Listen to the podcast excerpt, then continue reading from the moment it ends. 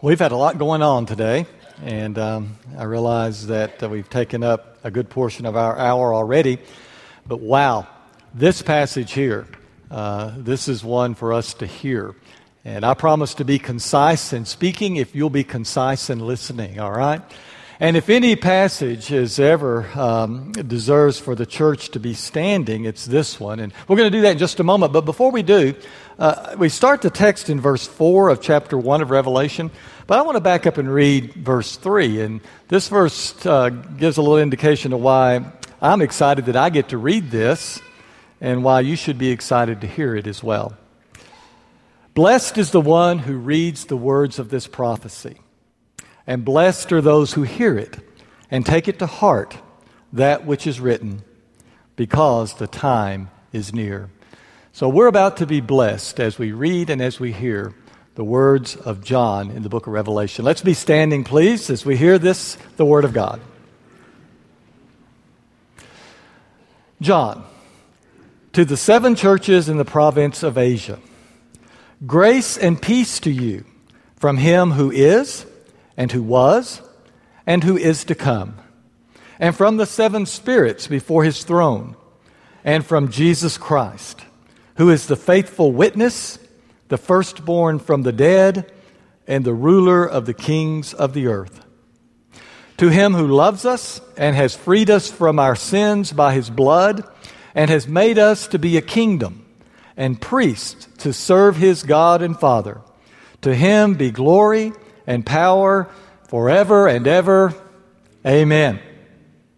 Look, he is coming with the clouds, and every eye will see him, even those who pierced him. And all the peoples of the earth will mourn because of him. So shall it be. Amen. I am the Alpha and the Omega, says the Lord God, who is, and who was, and who is to come, the Almighty. May God bless the reading of His Word. Book of Revelation has to be one of the most intriguing books in all of the Bible. It's one that really calls to us, and yet sometimes one that really challenges us, and at times even confuses us. The book of Revelation is also known as the Apocalypse of John. And that word apocalypse simply means a revealing, and that's why we call it the book of Revelation. Not, you know, I'm trying to get you guys to heaven now. And on the entrance exam at the pearly gates is to say the name of the last book of the New Testament. Please don't put the S on the end of it because I want you to get in, all right? The book of Revelation. An apocalypse or a revelation is simply that it is a revealing, it is pulling back that curtain that separates between the physical and the spiritual. You know, those of us who are believers recognize that we don't see everything that's going on, that there is a whole nother dimension out there, the spiritual dimension, that is just as real, in fact, is even more real than the things that we can see here on this earth.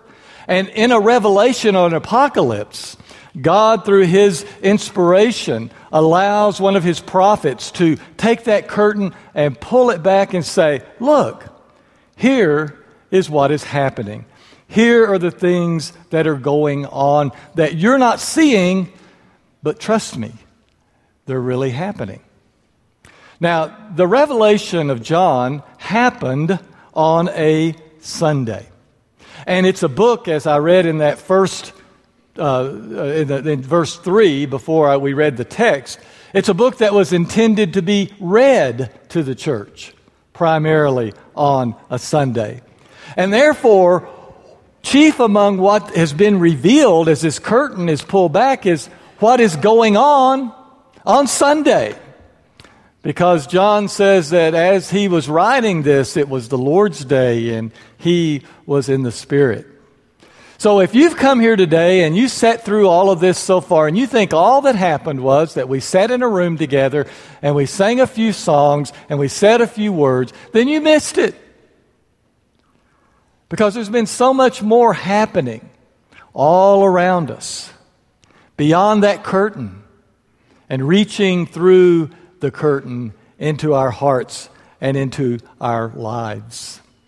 Listen as John describes here in his opening statement what is going on when the church comes together to lift up the name of God and to give him praise and glory. Begins by saying that he's addressing seven churches. And as you know, if you've read much of Revelation, seven is that perfect number. And by saying the seven churches of Asia, he's really saying all the churches in Asia. By saying the seven churches in Asia, he's really saying all the churches for all time. So as he addresses this revelation to the seven churches of Asia, he's also talking to the Johnson Street Church here in San Angelo, Texas. And let's listen as he tells us what is happening at that moment as he is in the Spirit on the Lord's day. I've made a few little slides here. They're nothing fancy, but I just thought right, at, right on Saturday, I thought, you know, we need to put something up there so you can see and get in your mind who's here with us. So John lists, and first of all, he lists himself. Now, of course, he's talking about when he was there, but in a way, John is still here too, because we still are speaking his words that he brought to us. He talks about the fact that God is among us as well. He also mentions that the Holy Spirit is here. And he mentions that Jesus is here among us. And then, of course, the faithful, those who have come to the throne of God, the church. Now, in listing those, he gives us some descriptions because he wants us to really be impressed with all the activity and what's happening around us. He describes himself as he opens up, he just says John, but if we skip down to verse 9, we'll find out that he says he identifies himself as your brother who shares in struggles. And one of the great blessings, just like we had this time of prayer, and we're going to be doing that on a fairly regular basis. And please, you don't leave this place carrying a burden that you brought with you.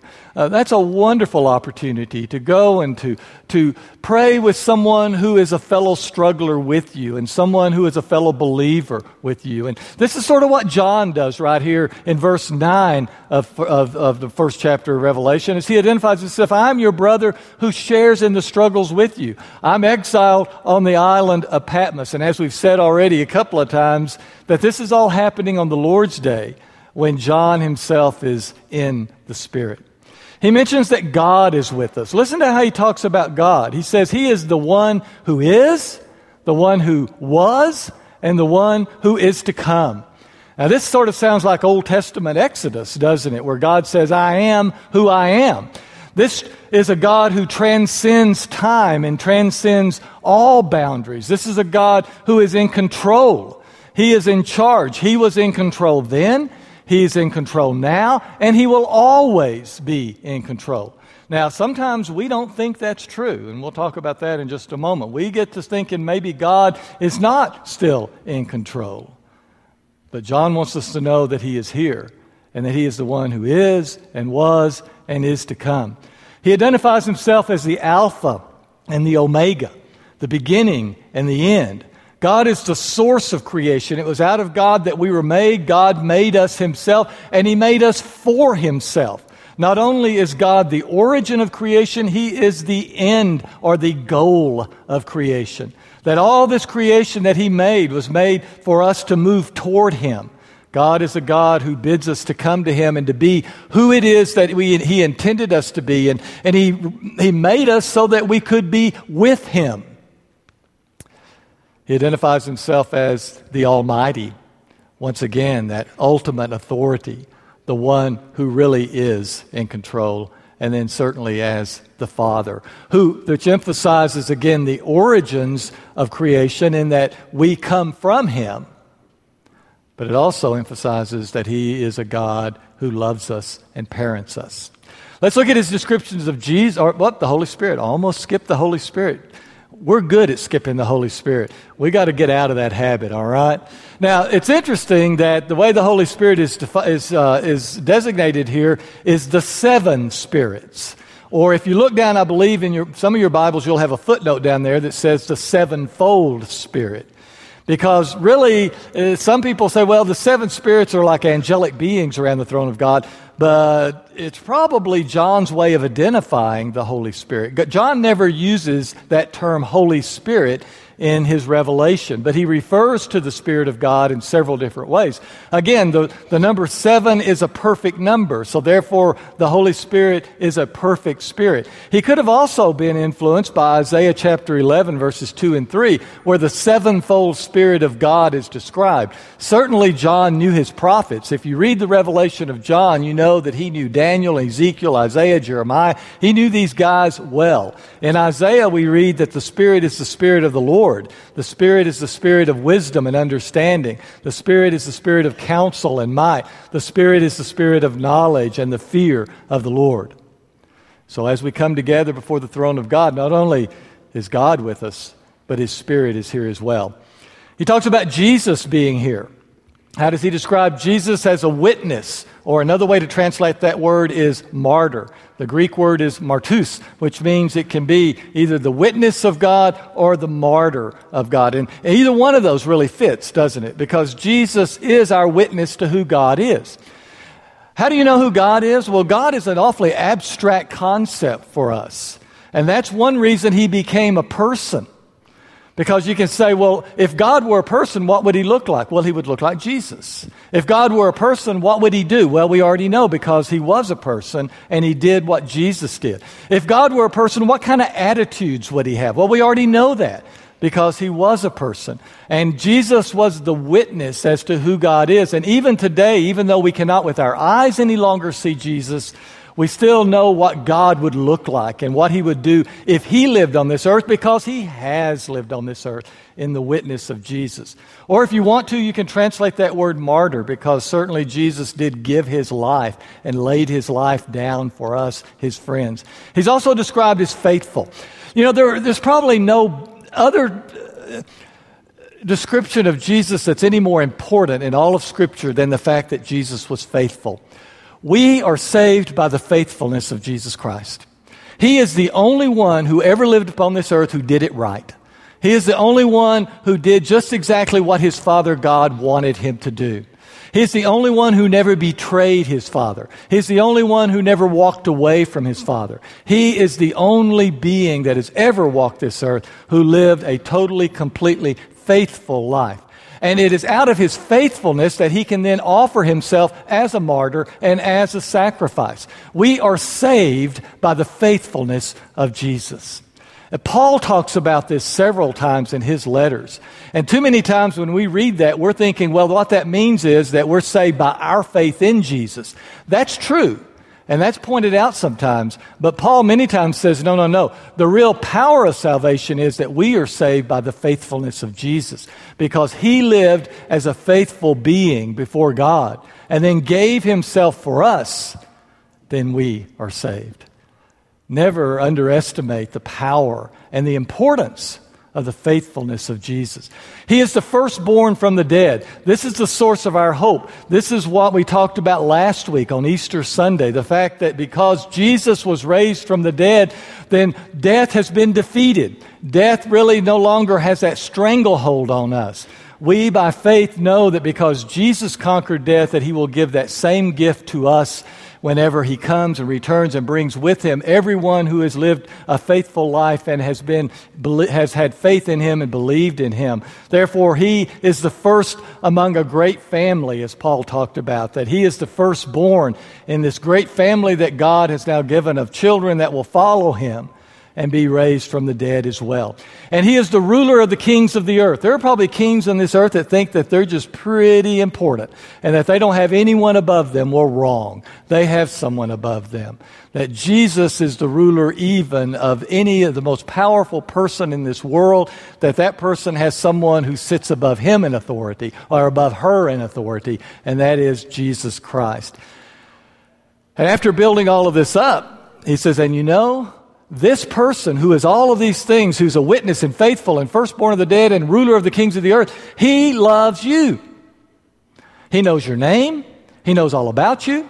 Yep, he knows all about you. And he still loves you. Why? Because he has freed us from our sins by his blood. Hallelujah. You are not shaped by your past. you're shaped by your future because of this. You don't have to live imprisoned by what you have done in the past because you've been set free from that prison. That those sins don't have to hold you down and ruin everything from here on out. But rather, as we believe that God will save us and we look forward to that heavenly home with Him, that's what shapes who we are. That's what drives who we are. Not our past, but our future. And Jesus is coming again to reveal God's justice. Did you notice that little passage in there that, that when He comes again on the clouds, that every eye will see Him, even those who pierced Him?